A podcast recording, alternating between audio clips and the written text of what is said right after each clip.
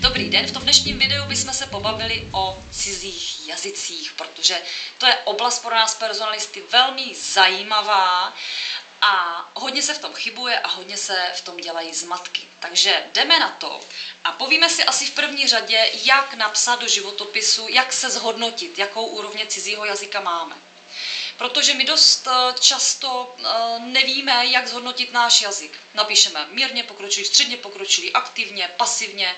Každý to píšeme úplně jinak a pak je strašně těžký se v tom zorientovat. Takže já všem doporučuji RR, neboli Evropský referenční rámec.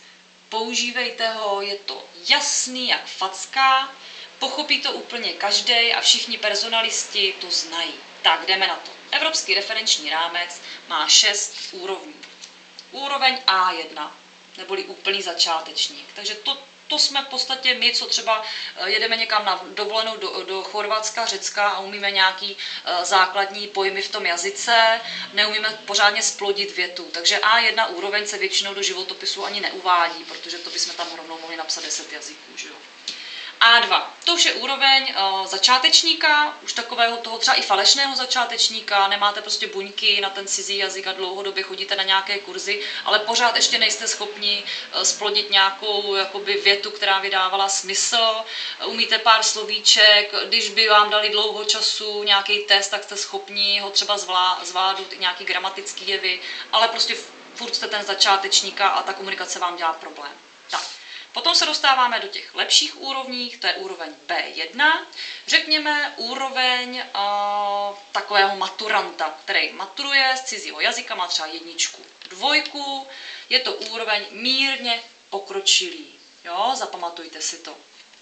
To znamená, že dokážeme už v tom jazyce komunikovat, ale takovou tou běžnou slovní zásobou neznáme moc odborné výrazy, eh, dost často slovíčka hledáme, ale pokud jsme třeba někde na dovolené, tak prostě vykomunikujeme to, co potřebujeme. Takže to je úroveň B1. Potom se dostáváme do úrovně B2, už taková profesionálnější úroveň. A většina firm, které chtějí jazykově vybavené kandidáty, tak chtějí minimálně úroveň B2, neboli středně pokročilý. To je úroveň, kdy Ideálně jste byli už někde v zahraničí, třeba osvojili jste si ten jazyk už eh, v té cizí zemi, nebo jste si udělali třeba certifikát, first certificates uh, z angličtiny, nebo prostě hold, jako máte buňky na ten jazyk, jde vám to, velká státnice je úroveň B2. Je to už taková ta odborná úroveň, kdy dokážete vést obchodní jednání, domluvit se s rodilým mluvčím, zvládnout telefon v cizím jazyce. Sem tam ještě nevíte nějaký výraz, nějaké slovíčko, možná se vyhýbáte i nějakým složitějším gramatickým jevům, ale už v podstatě bez problémů aktivně tím jazykem ho používáte. Pak se dostáváme na ty nejvyšší úrovně, úroveň C1, to už je výše pokročilý uživatel, který oproti ještě té B2 už eh, prostě opravdu ten sloh je na úrovni toho jazyka, gramatický projev je perfektní, má velmi dobrou slovní zásobu, eh, po telefonu hovory nedělají absolutně žádný problém, v podstatě už mluví plynule skoro jako, jako, jako rodilý mluvčí. No a po C1 potom je C2, což je pokročilý uživatel jazyka, to už je v podstatě na úrovni rodilého mluvčího. Dlouhodobě jste strávili třeba v zahraničí, máte eh, nějakého příbuzného ze zahraničí, denně s ním komunikujete, rodiče ze zahraničí. Eh, C2 už je prostě opravdu rodilý, rodilý mluvčí. Tak, takže to jsme si probrali úrovně. Myslím si, že eh, docela jsou jakoby jednoduché nebo jednoduše se v nich orientuje. Teď vám ukážu nejčastější jako bych, nechci říct chyby, ale dost často se uh, máte problém s úrovní B1 a B2, protože to už je taková ta komunikace a teď jako jsme B1, jakože umíme jen tak běžnou slovní zásobu, anebo B2, kdy už umíme takovou tu odbornější slovní zásobu. Pokud jsme tak nějak jako na pomezí, tak se asi nebojte do toho životopisu uvést třeba B1 lomeno B2, když si nejste jistí. Pokud se chcete opravdu uh, dobře zhodnotit a vy sami si tím nejste jistí, tak můžete navštívit nějakou jazykovou školu, ta určitě vám uh, udělá to ohodnocení, anebo i když budete třeba se hlásit uh, do nějakých pozic přes personální agenturu, tak personalisti už jsou tady v tom taky znalí a už vás taky dokážou během toho hovoru, pohovoru na nějakou třeba danou pozici zhodnotit, na jakou tu úroveň vy spadáte. Pozor ještě na takový ty názvy jako pasivní a tak dále. Pokud napíšete, že máte angličtinu pokročilou, ale pasivní, tak je to blbost. Pokročilý je úroveň C2, to znamená, nemůžete mít na pasivní úrovni C2. Jo? Pasivní úroveň můžete uvádět, eh, já nevím, u úrovni třeba A2, A1, pokud byste uvedli tady tu začátečnickou úroveň, kdy, dejme tomu, dáváte najevo, že ano, ten jazyk jsem se prostě učila dlouhodobě, ale teď ho třeba nějakou delší dobu nepoužívám. Jo, jinak prostě tady tohle to nepoužívejte, je to blbost. Když napíšete B1, očekává se od vás, že už teď hned eh, prostě budete schopni nějak eh, běžně komunikovat. Nelžete do toho životopisu, eh, nezveličujte vaše znalosti, ani se nepodceňujte. Jo, opravdu zkušte tu úroveň zhodnotit co nejpravdivěji a nejaktuálněji.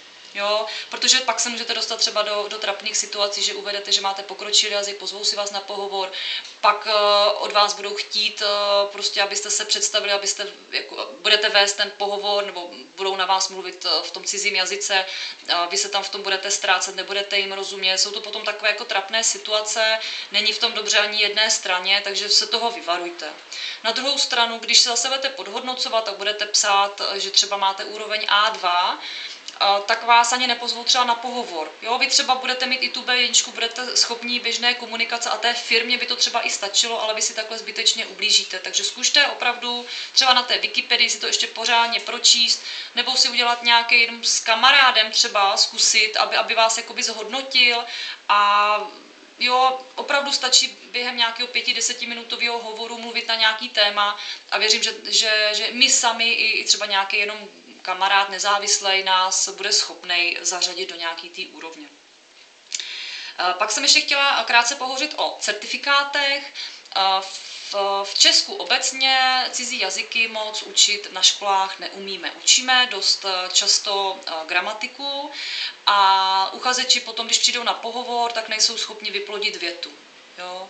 E, mají různé certifikáty, někdy jsou už potom taky neaktuální, bacha na, na neaktuálnost těch certifikátů. Chtěl by to potom do toho životopisu třeba uvést, jak jste na tom aktuálně, že sice máte certifikát, ale že aktuálně jste prostě už třeba na jiné úrovni, protože samozřejmě, když ten jazyk nepoužíváte, tak e, zhoršujete se. To je, to je logický. Jo? Ale když, když v životopise uvidí, že jste eh, jako absolvovali tenhle ten uh, certifikát a zvládli jste tu úroveň a třeba teď jste rok, dva nemluvili, tak to o vás dává najevo, že prostě ty znalosti tam byly a že byste se třeba do toho rychle dostali.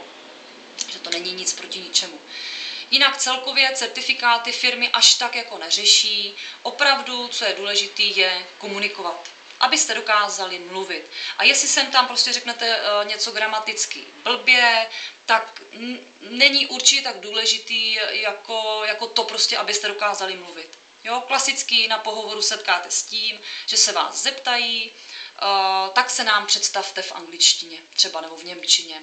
Jo? A už začnou třeba s váma mluvit anglicky a ptají se na vaše vzdělání.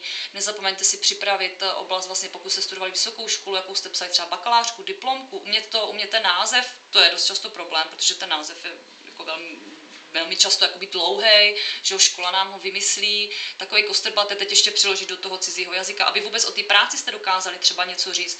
A nejčastěji se potom eh, probírá na pohovoru ty pracovní zkušenosti, ta práce. To znamená, co tam děláte, co to je za firmu, abyste dokázali popsat, eh, co byste chtěli dělat do budoucna, eh, co děláte ve volném čase, kam byste chtěli jet na dovolenou. I taková běžná témata se probírají třeba na pohovoru a slouží k tomu, aby eh, jsme vlastně právě odhadli tu úroveň toho jazyka. Jo, když se najednou zeptáme na člověka, člověka nebo kandidáta na to, kam plánuje prostě příští rok na dovolenou a on prostě začne, anebo naopak prostě začne, jakoby, že jo, nemusí i říct, jakoby kam. To je úplně jedno, co vlastně říkáte.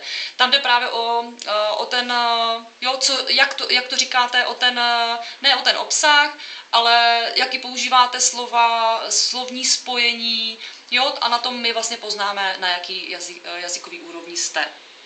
Takže to by bylo pro dnešek všechno. Moc krát děkuji za pozornost a budu se těšit v příštím videu. Ještě závěrem bych chtěla říct, že tenhle ten podcast vznikl z předlohy našeho videa, který dáváme na YouTube a Facebook kanál Nový start, tak určitě mrkněte, ať taky víte, jak vypadáme. No a jestli hledáte práci, tak se na nás neváhejte obrátit. Zaměřujeme se na Vysočinu a věřím, že spolu najdeme práci, kde vás to fakt bude bavit. Tak se mějte krásně a třeba na viděnou.